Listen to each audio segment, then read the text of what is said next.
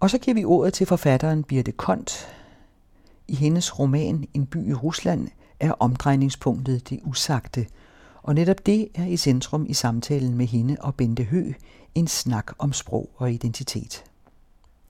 Så vil jeg lægge ud med at præsentere forfatteren Birte Kont, som debuterede med en børnebog i 1994. Senere blev hun kendt fil i litteraturvidenskab og skrev speciale om Kafka, og specialet er udkommet øh, nogle år senere som et stort essay, der hedder Skyldidentiteten hos Frans Kafka.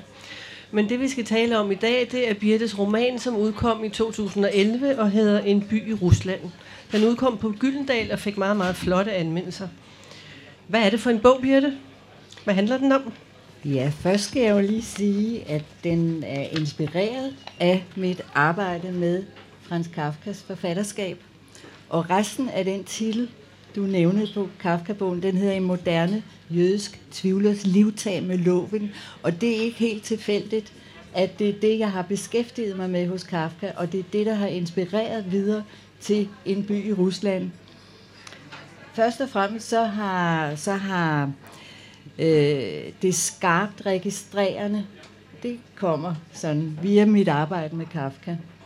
Det er ikke så meget blikket i bogen, måske det er mere øret, fortællerens øre, der er i centrum. Hun hører meget, og hun spider personerne med det, hun husker, at hun har hørt. Så er der selve assimilationstemaet, som også egentlig kommer som inspiration fra Kafka, fordi der var nogle paralleller fra Kafkas tid og så til min egen efterkrigstid, hvor assimilationen spillede en rolle som tema. Og så er der humoren. Man må ikke glemme humoren hos Kafka. Den ser man måske mest, når man ser Kafka med en jødisk synsvinkel, som jeg har arbejdet med hans tekster. Så øh, ja, der er nogle hilsner til Kafka i min bog. Men når det er sagt, så er det jo en helt anden bog. Det er en roman, og fortælleren er en pige, der vokser op i skyggen af krigen. Øh, hun vokser op i en jødisk familie, hvor hun ikke rigtig er klar over, at der har været en alvorlig øh, historie, før hun blev født. For det er ikke noget, man taler om, det er noget, man skjuler. Og man gør det for at beskytte, men det kan hun ikke rigtig håndtere. Hun bliver orienteringsløs, historieløs. Øh, hun beslutter sig for, at hun vil finde ud af, hvad det alt sammen handler om, fordi hun har det ikke godt med det. Og så får hun så nogen til at hjælpe sig. For de, der skulle hjælpe hende, som er hendes forældre, hendes nærmeste familie, de fortæller ikke den historie. Og hele det der spørgsmål om det usagte, det er noget, der fylder rigtig, rigtig meget i romanen. Og inden vi begynder at læse lidt op for romanen, så vil jeg spørge dig om, hvorfor du har valgt at skrive en roman og ikke dine barndomserindringer. Fordi pigen er jo øh, på din alder. Hun er jøde, ligesom dig. Hun vokser op øh, samme tid og sted, sådan nogenlunde, som du selv gør. Og jeg bemærkede også, at en af anmelderne skrev, at den var så godt som selvbiografisk. det er sjovt nok. Øhm, da jeg begyndte at skrive, så begyndte jeg at skrive bogen som et kulturessay. Fordi det kom jo sådan efter mit arbejde med Kafkas forfatterskab, og jeg tænkte, det skulle være den form. Men der kom en masse stof frem, og det gik op for mig, at det var slet ikke det, jeg ville. Stoffet egnede sig mere til roman, og det, der er kommet ud af den, det er jo fiktivt, det meste af det. Bortset fra, at jeg har skrevet på en sand følelse, som jeg har kendt og kender. Men der er masser af fiktivt i. Der er, ja, hvis, hvis jeg må citere Siri Hustvedt, så fortæller hun, at at skrive fiktion, det er at huske det, som ikke skete. Og det vil jeg overvejende sige, at det er det, jeg har gjort i min roman. Og det er ikke mine barndoms erindringer, men selvfølgelig har jeg da hugget med arme og ben af mit miljø og alt, hvad jeg overhovedet har kunne bruge. Jeg skal også lige spørge, hvorfor pigen ikke har noget navn, ligesom øh, stederne, ligesom øh, Strandbyen for eksempel, hvor man øh, meget let kan se, at den strandby, du fortæller om, det er Hornbæk, men du har konsekvent valgt at ikke at opgive navne. Ja, det var min redaktør, som anbefalede, at vi gik væk fra navne. Og det var jeg helt med på, fordi det er jo ikke navnene, der tæller. Hvad fortælleren angår, har hun aldrig haft noget navn. For mig har hun været en stemme, som skulle give den historie male, som ikke havde male. Så derfor følte jeg ikke, at hendes navn var nødvendigt. Men fortæller, skal jeg lige sige, er absolut ikke en til en lige med forfatter. Slet ikke. Bogen hedder En by i Rusland. Hvorfor hedder den det? Titlen kom faktisk til mig allerførst. Ja, hvorfor hedder den det? Der er en by i Rusland. Pigens bedsteforældre er flygtet fra Rusland. Og samtidig er det jo også et begreb på alt det, der ikke er der. Som man siger, det er en by i Rusland. Så øh, titlen, jamen, den var der bare. Så det passer meget godt til pigens situation, Ja. ja. Men øh, skulle vi lægge ud med, at du læser lige den første halve side for at få et begreb om bogens tone? Ja. Og hvad det er for en pige, vi taler om?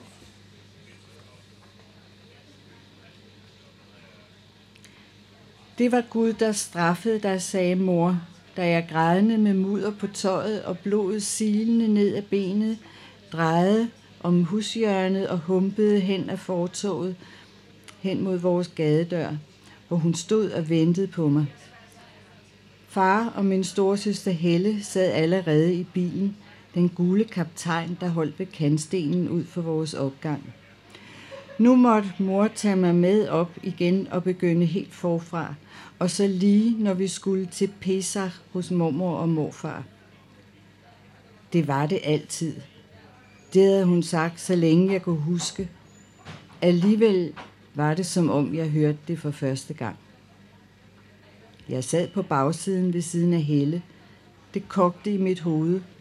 Var det virkelig Guds straf, at jeg faldt? Ja. Og Gud og mor, de ligner hinanden meget i din bog. Man kan godt sige, at hovedtemaet, det er alt det usagte, alt, alle de forbudte spørgsmål, alle de spørgsmål, som pigen ikke får svar på. Og det får jo en stor betydning i hendes øh, liv og udvikling. Blandt andet Ja. udløser der meget angst. Ja, Og det har du skrevet meget morsomt om, synes jeg, selvom det er et tungt emne med gassen og vasken, der går i stykker, og blikkenslageren, der kommer på besøg. ja, Og der kan, der kan man tydeligt fornemme, hvordan hun har det med al den viden, hun gerne vil have, men som der ikke er nogen, der vil give hende. ja. Og, og der kan jeg så lige sige, at når hun så forestiller sig tingene, som ikke bliver fortalt hende, så forestiller hun sig til værste, som børn gør. Så i hendes fantasi, så vokser og vokser og vokser det. Øh, ja, men jeg vil godt Vil du læse. læse det, det side 22 til 25? Ja. Min mor havde fået det danske brandkorps fortjenstmedalje, fordi hun havde næse. Næse og konduite. For hvis hun ikke havde lugtet gas, sparket døren ind hos naboen, flået vinduerne op og slukket for gasovnen, var vi alle sammen. Jeg havde ører. Det fik man ikke medalje for. Men lyden af stemmer havde altid draget mig. Ord var guld. En aften, jeg var oppe for at tisse, stod døren ind til stuen på klem, og da jeg nærmede mig lysstriben, der faldt ud i den mørke gang, lød det derinde fra. Shh, de kleine. Det var mig. Mor støtte udbruddet frem. Det lød som et skud. Shh.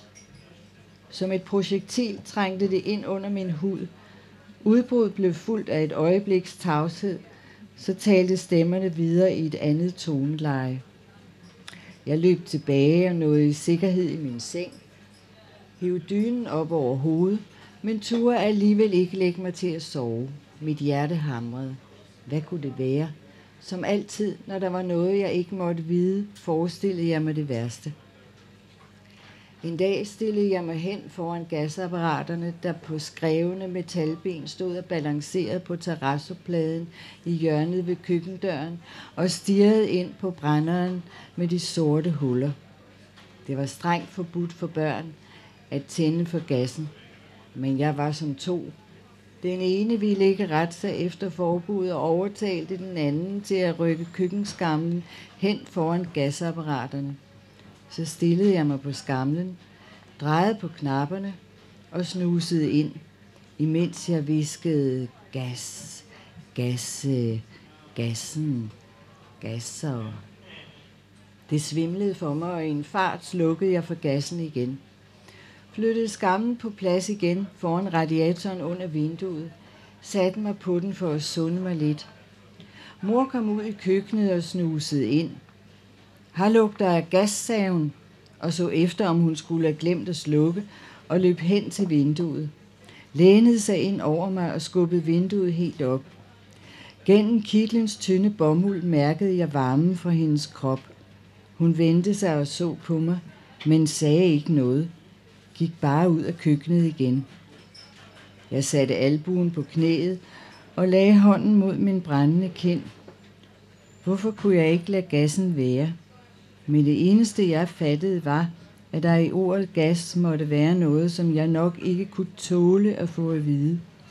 Jeg fik ondt i maven, bare af at forestille mig, hvad det kunne være, og satte mig på huk foran gasovnen, stirrede ind i de sorte indre, eller kredsede omkring gasapparaterne, indtil mor råbte, du tænder ikke for gassen. En gang jeg stod i badeværelset og betragtede fars barberapparat, spurgte jeg mig selv, om det i virkeligheden ikke var en skarp pogrom.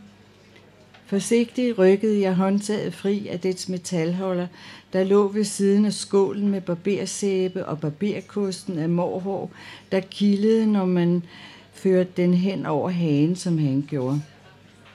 Mor og Helle brugte apparatet til deres ben – i samme øjeblik, jeg satte apparatet mod huden, gik der hul, og jeg skreg ved synet af blodet, der løb ud af mit skinneben. Mor kom farne. Det var Gud, der straffede dig. Du ved jo, du ikke må tage fars pogrom. Det sidste ord sagde hun ikke. Pogrom måtte være noget andet end et barberapparat. En anden gang ville jeg smide en mad ud, jeg ikke kunne spise, og åbnede lågen til skabet ved køkkenvasken – jeg stivnede.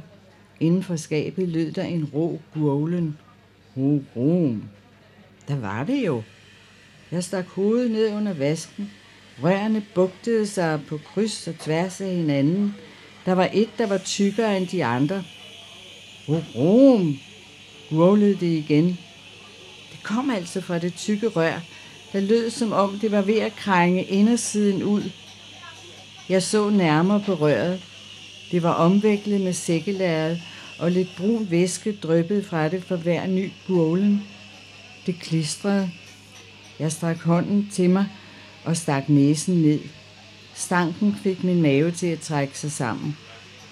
I det samme lød mors stemme, og i en fart bakkede jeg ud af skabet. Nåede lige at komme på benene og lukke skabslågen igen, da hun trådte ind i køkkenet. Nu skal de bare se, her blikkenslager, det er herude. En mand i brunt arbejdstøj fulgte lige hælene på hende. Han lugtede næsten ligesom det tykke rør, stillede sin taske fra sig på gulvet og åbnede skabslågen. Han tog imod den avis, hun rakte frem, og bredte den ud på gulvet foran skabet. Så anbragte han sine knæ på avisen og begyndte at hale værktøj op af tasken. Han havde hul på sin ene strømpesok. Blikkenslageren kom ud i entréen igen. Var han en pogrom? I en fart skubbede jeg døren i, men nu vidste han, hvor jeg boede. Jeg trak vejret i stød. Hvad hvis han kom tilbage?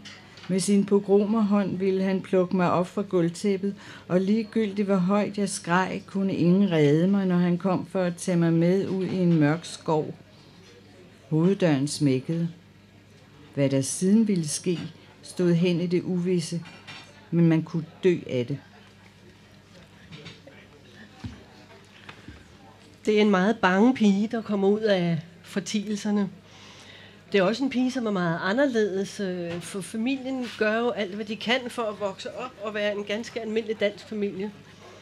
Men de er jo ikke en ganske almindelig dansk familie. Jeg tænker på kammeraten Lasse. Hans far har fortalt ham, at man kan altid sidde det på øjnene, når folk er jøder. Og det kunne du måske enten fortælle om, eller læse det lille stykke der på side 61-62. Ja, altså først så er hun jo selv meget optaget af, at hun ikke ligner de andre på skolen. Hun, hun har jo gået på den jødiske skole en kort tid, men blev taget ud igen, fordi ja, hun vidste ikke rigtigt hvorfor, men hun hørte i telefonen moren sige, at den skole var alt for mosaisk. Og hvad der lå i det, det var hun ikke sådan rigtig. Hun var egentlig glad for at gå i den skole. Nu går hun altså et andet sted, og er optaget af, at hun på den ene side får at vide, at hun er bare ligesom alle andre, fordi vi er bare ligesom alle andre. Det er det, moren siger til hende. Og alligevel så er hun sikker på, at hun er anderledes. Og det, først og fremmest kan hun jo se det. Hun ligner ikke de andre børn. De andre børn er lyshåret og hedder Hansen. Så ja, hvad var det, du spurgte mig om? Jeg vil læse side... På side 61. 61. Om, om Lasse. Lasse bor i deres opgang, og hun leger med ham og er oppe hos ham en dag, og nu skal jeg lige se, så sidder de og taler sammen ude på altanen, og så har Lasse hentet, Lasse har haft polio, så, så han er meget øh, optaget af at læse bøger, fordi han kan jo ikke løbe og spille fodbold ligesom de andre børn. Og så har han taget nogle bøger ud på altanen, og så kommer han så med en bog, og så siger han, det er Proust. Hvem Proust, siger hun. Marcel Proust. Han er fransk, berømt forfatter, på sporet efter den tabte tid. En kvart million ord, ham kender du da. Jeg rystede på hovedet. Lasse rynkede panden og så tænksom ud. Min far siger, at man altid kan se det på øjnene. Hvad? Hvis nogen er jødisk, det gav et sæt i mig. Det må jeg altså ikke snakke om. Ja. Det tredje, som øh, jeg synes, vi skal fremhæve, også sker for pigen, det er, at hendes identitet jo øh, ryster helt, fordi hvad er hun, og hvad er hun ikke? Først er hun jøde og går i jødeskole, og så bliver hun sendt over i en almindelig folkeskole. Jeg noterede mig mødet med Lange Torbens mor. Det kunne jeg også godt tænke mig at få med, fordi der er det ordet assimilation optræder første sted, så vidt jeg husker i, i din tekst. Det er på side 85 hvor hun øh, møder en tidligere nabo, eller hvad det er, hvor hun er ude at gå med sin mor. Ja. Og, og hvad er det så, du spørger til? Det er assimilationen. Ja. Altså, hun, hun, det er jo det, moren siger. Ja. Hun hører moren sige til denne her tidligere nabo, eller hvad det nu har været, at vi tilhører det mosaiske, men vi er ikke ortodoxe. Vi er, som man siger, assimileret. Og det er sådan en forklaring, som denne her lange Torbens mor, hun forstår, hun forstår det godt. Pigen forstår det ikke. Pigen forstår ikke, at, at når moren siger noget, som skal fremhæve det, de ikke er, at, at det er noget, der kan forstås, og at det er noget, som giver mening. Og hun forstår ikke, hvad assimilation og assimileret er. Men jeg tror, det kommer af, at pigen er fritaget for kristendomundervisning, og Langetorpens mor har spurgt, om hun har fået nogle gode lærere, blandt andet om hun havde fået en bestemt lærer i kristendom, og så er det så, at moren siger, vi tilhører det mosaiske. Ja.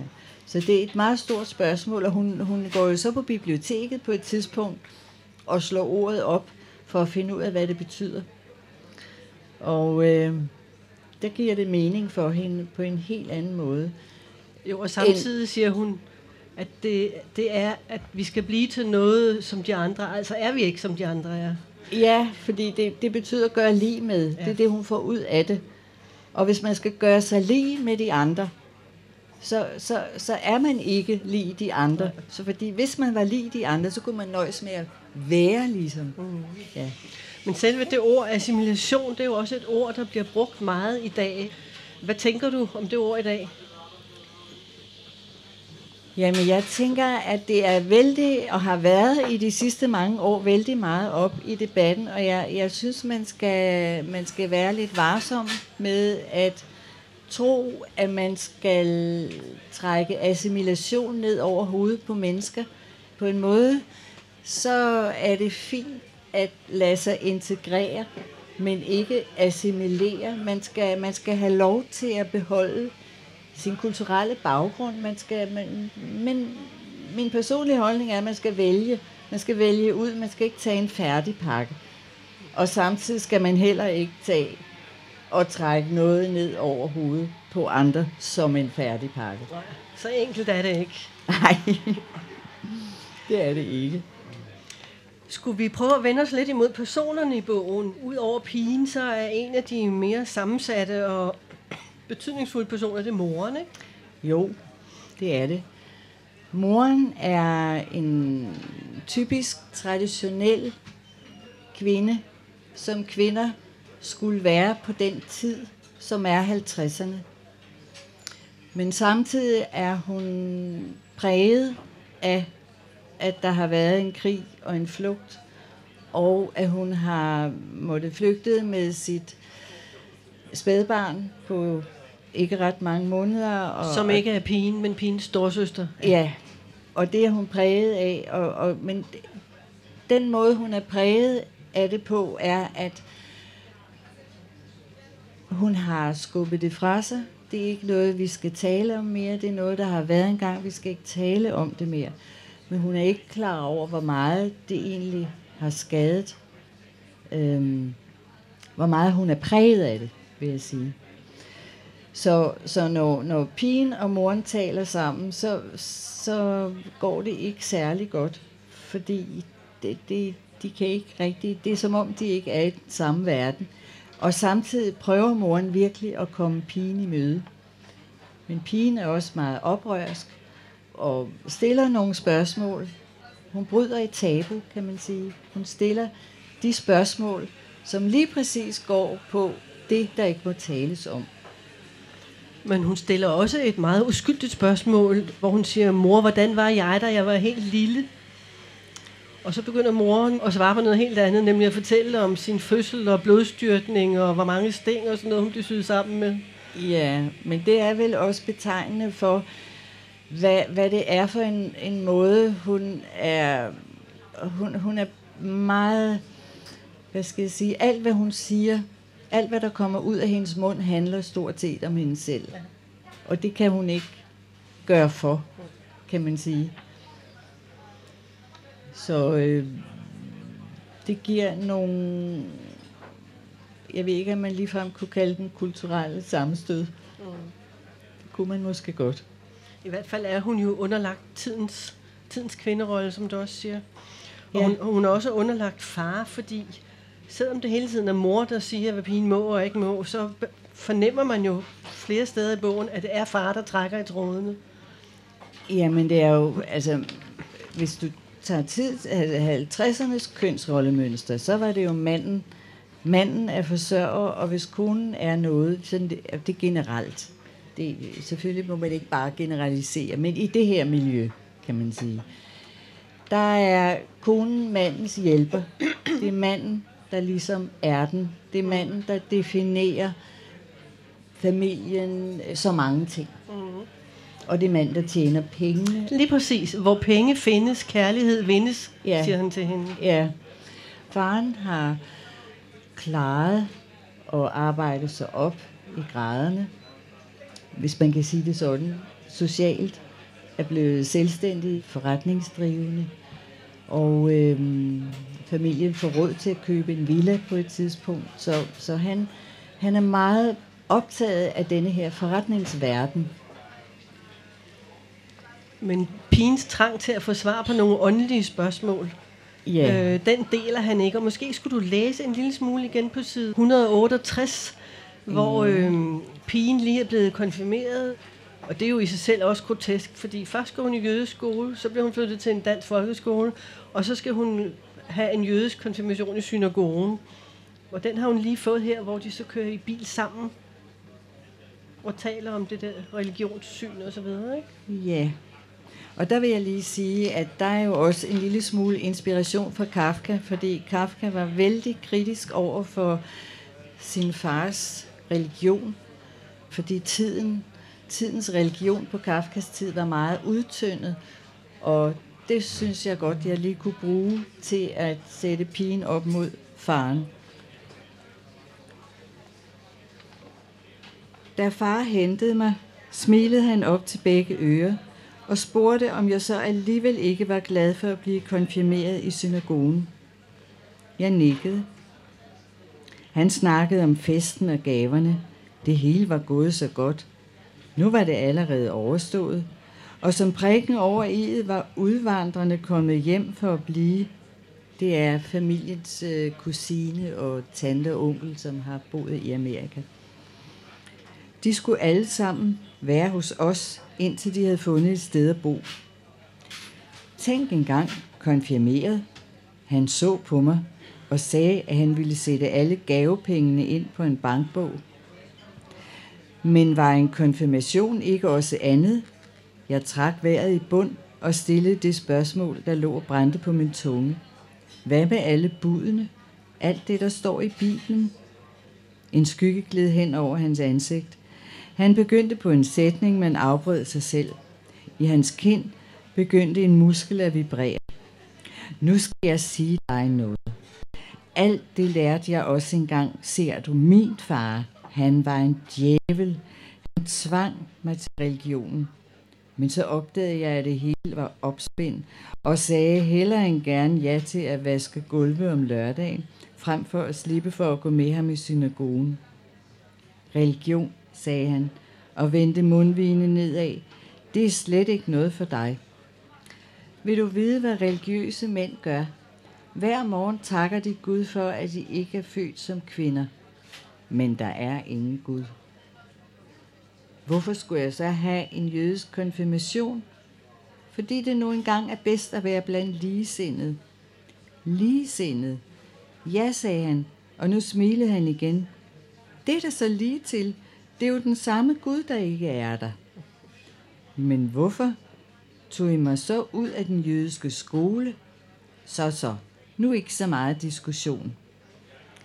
Jeg klemte øjnene i, bevægede lydløst læberne.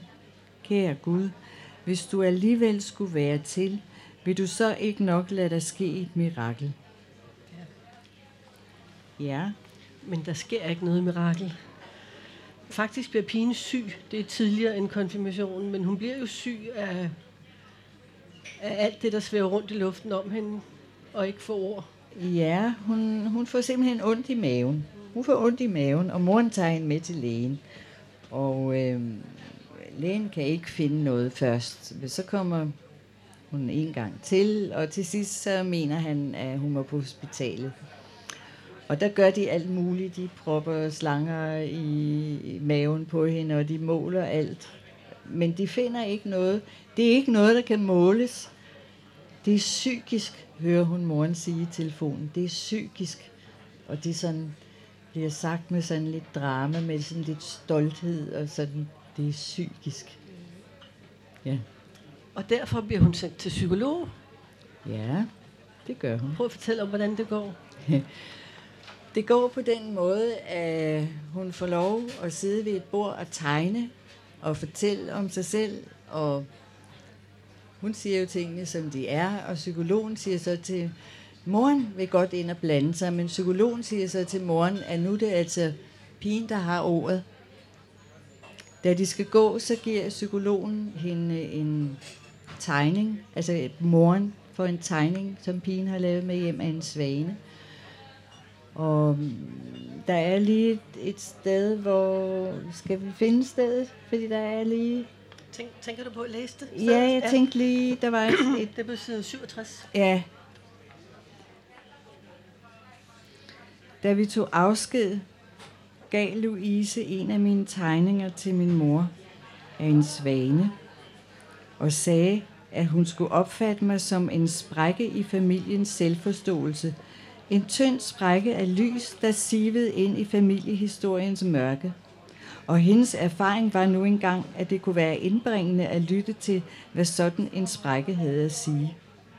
Mor smilede og nikkede og nikkede og smilede og nikkede igen og stak tegningen ned i sin taske.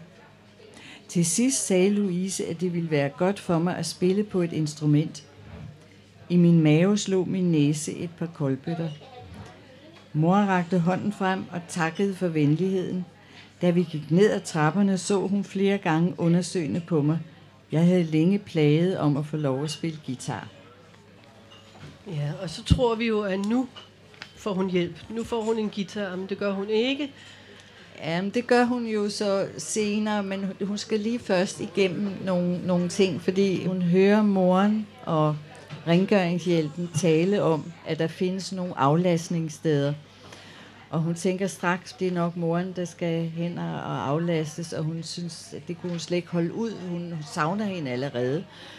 Men så hører hun så rengøringshjælpen sige, at de tager dem fra de otte år. Og der går det op for hende, at det er hende, der skal sendes ud af hjemmet. Og hvor, hvor er det, hun bliver sendt hen for et sted? Det er et sted for usocialiserede børn. Ja. Ja. Og selvom hun synes, at moren også havde brug for at komme til psykolog, så falder det heller ikke i god jord, da hun går hjem og siger det til moren. Nej, fordi det, det, det, det er jo nok det, der går op for hende. Hun skulle aldrig have sagt det højt. Du har et, et par steder fortalt, at øh, hun hører moren sige i telefonen, og morens telefonsamtaler er jo den første kilden til viden, hun overhovedet får. Den, og så snakken ved familiesammenkomsterne. Ellers er der jo en, øh, en, øh, en Nora, som også bliver en, øh, Ja. en kilde til viden for hende. Hvem Ja. er Nora?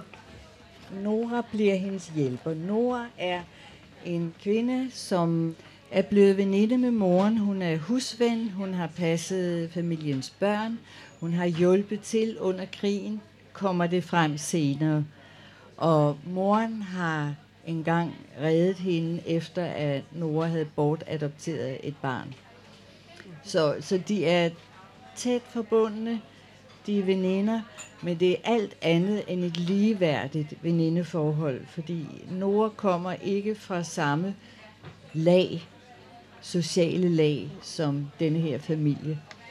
Nora er selvstændig, hun er djerv. Der er en lille bitte hilsen til Ipsis Nora i den, fordi hun er ikke bange for at træde ved siden af. Hun er sådan en, der, der tør ting og står ved det, og står ved sig selv, og prøver så også at give denne her anarkistiske pige en slags social bevidsthed ved at lære hende nogle ting, som kunne være brugbare. Så Nora, hun, hun får et barn uden for ægteskab og kommer hjem og bor hos familien igen. Og laver en alliance med pigen, fordi øh, nu er de ligesom lidt i samme båd. De er begge to en lille smule ud til bens. Og det er også Nora, der i sidste ende hjælper med til, at, at, at bogen kan få en lykkelig slutning. Ikke? Men det, Jo, det er det. ved jeg ikke, om du vil fortælle om. Jeg kan jo godt fortælle, at det begynder med, at da moren opdager, at Nora og det yngste barn er begyndt at tale sammen, og Nora er begyndt at fortælle hende om, hvad der egentlig skete under krigen, og også måske nogle detaljer, som moren ikke er så glad for, bliver sagt højt. Så finder man flux en lejlighed til Nora, så Nora kan flytte sammen med sit lille barn hen og bo i sin egen lejlighed. Og man fortæller ikke pigen, hvor Nora er flyttet hen. Det må hun så selv finde ud af. Fordi hun er jo ikke helt tabt bag en vogn. Så hun finder også ud af det. Så tager hun hen og besøger Nora og får endnu mere at vide. Og efter sin konfirmation stikker hun af hjemmefra og tager igen hen til Nora, og der laver de en plan. Og det er så den plan, som kommer til udførelse i, i bogens ja. slutning. Ja. ja. Skulle vi prøve at øh, fortælle lidt om bogens komposition? Du har lavet den i tre dele, som har nogle meget øh, talende øh, overskrifter alle sammen, synes jeg. Den første del, den hedder Ord af guld. Det plejer ja. at hedde tale af sølv og tavshed af guld, ja, men du siger men det er ord af guld. lige præcis for at gå op imod den tid, som jo er en tavshedstid på mange måder. I 50'erne, der talte man ikke om, i hvert fald ikke i det her miljø, om, om krigen og alt, hvad der man skulle videre. Man talte heller ikke om konflikter. Man skjulte ting bag en pæn facade. Og samtidig er faren sådan en, der har sagt, tale er sølv, tavshed er guld, men pigen har det omvendt. Tale er guld, ord er guld for hende. For hende er ord guld, ja. ja. Og det har jo også noget at gøre med, at hun skal finde ud af, hvem hun skal være. Og, og når hun spørger i sin familie, kan hun ikke finde ud af på de svar, hun får. Hun kan ikke orientere sig i de svar, hun får, fordi det, det, det giver ikke mening for hende. Det, som det handler om, tildækkes. Og de gør det i bedste mening. De gør det for at beskytte og for at skåne. Men det kan pigen ikke bruge til så meget. Så kalder du anden delen for lysets engel. Ja, det refererer både til en salme, som de synger i skolen, og som hun er meget optaget af.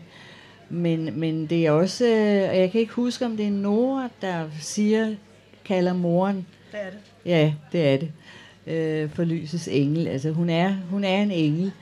Fordi moren har jo hjulpet, og, og specielt med den her flytning, som skal ske på en dag nærmest, har moren vasket hele lejligheden ned og har fyldt Noras køleskab. Og bare det at have et køleskab, Nora kan kalde det sit eget, det er jo et under for hende. Så moren er en engel.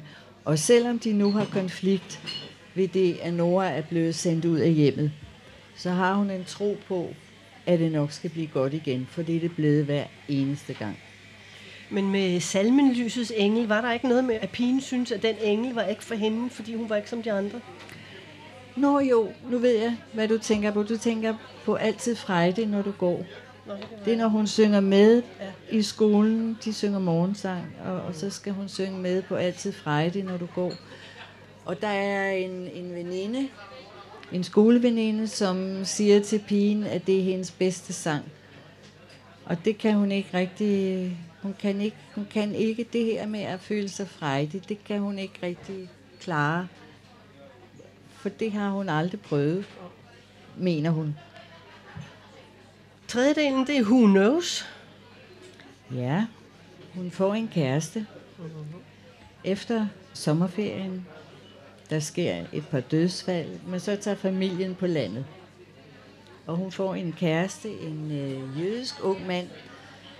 Og alt det, der har været forbudt for hende tidligere, når det handlede om hendes skolekammerater, det bliver pludselig tilladt, fordi denne her unge mand er jøde. Han har en ganske anderledes tilgang til sin jødiske identitet. Han har en historisk bevidsthed, som er fremmed og ukendt for pigen.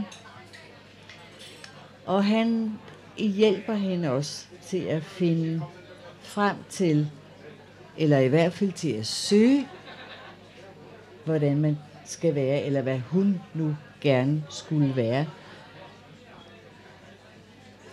Han siger et sted, det jeg tænker på er, at han på et tidspunkt spiser han noget, som hun ikke troede, han spiste, fordi det ikke er i overensstemmelse med de kosher øh, spiseregler. Og så siger hun til ham, spiser du øh, pølse fra pølsemanden? Altså, øh, det troede jeg slet ikke, du gjorde. Så sagde han, altså, det gør jeg altså, men altså, måske holder jeg op med det igen. Who knows? Ja. Siger han så, ikke? Det er derfra, den overskrift ja. kommer. Ja. Det er i forhold til, at man må prøve sig frem. Mm. Man må finde sin egen vej. Man kan ikke bare overtage noget fra generation til generation. Man er nødt til at finde sit eget vej. Hvis, hvis hun har levet i et glasbur, jeg tror, det er det, hun bruger udtrykket, at hun ligesom har fyldt sig bag glas, så må hun se at bryde ud, gøre noget. Han udfordrer hende til at gøre noget. Til ikke bare at assimileres, men selv at plukke og vælge.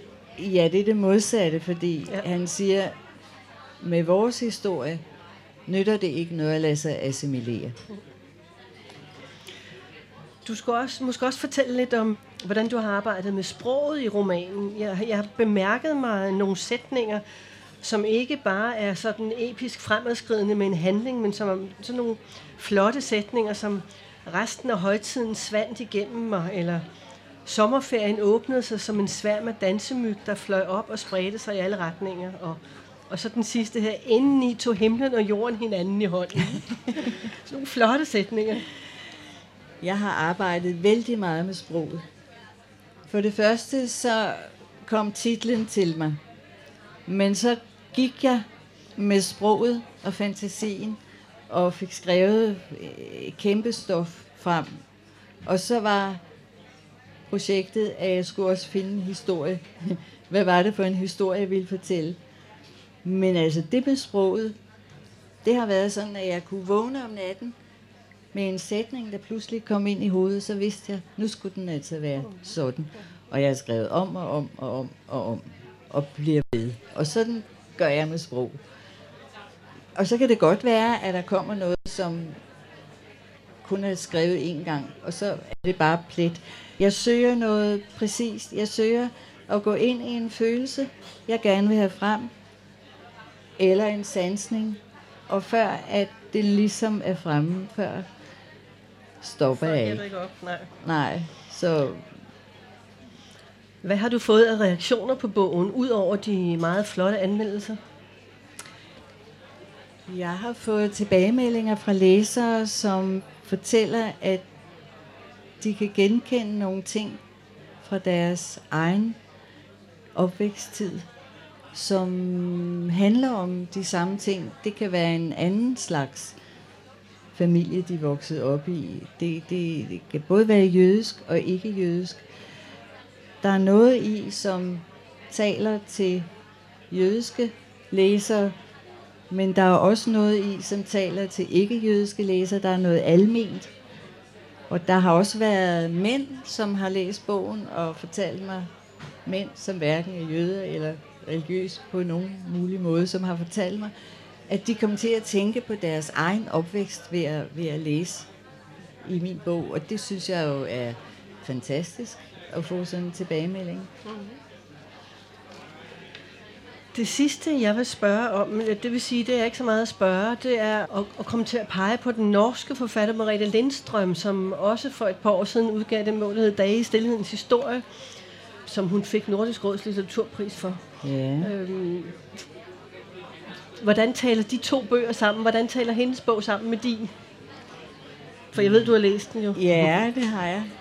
Jeg synes, de taler sammen på en meget for mig overraskende måde, fordi hvor, hvor min bog har en barnefortæller, eller en pige, som starter med at være barn og, og gå ind i den tidlige ungdom, og bliver der, og hvor vi ikke hører noget om, hvad hendes voksne egentlig reflekterer. Vi hører det kun gennem fortælleren, om de enten skændes eller diskutere noget, eller hvad de nu finder på. Men vi, vi får aldrig den vinkel, mens af i Merete Lindstrøms bog, der får vi lige præcis de to voksnes refleksioner fortalt gennem den ene. Ja. For hendes historie er jo også en krigshistorie, men set ja. igennem de tavse forældres øjne ja. over for børnene, ja. som ikke har fået noget at vide. Ja, og der er jo også nogle, nogle børn, forstår vi, der er tre piger, som ikke har fået noget at vide. De har spurgt, men det blev ligesom aldrig muligt at få det sagt til de her børn. de, de taler jo sammen på den måde, at det, det er så forskellig en måde at fortælle på, og det er så forskellige vinkler. Så jeg synes, det var enormt interessant at få den anden vinkel til at spille op mod en by i Rusland. Ja. Tak, Birte. Jeg har ikke mere at spørge om. Jeg vil bare opfordre jer til at læse både Birtes bog og den norske bog. De er rigtig gode begge to. Bente Hø havde en snak i den røde sofa med forfatteren Birte Kont.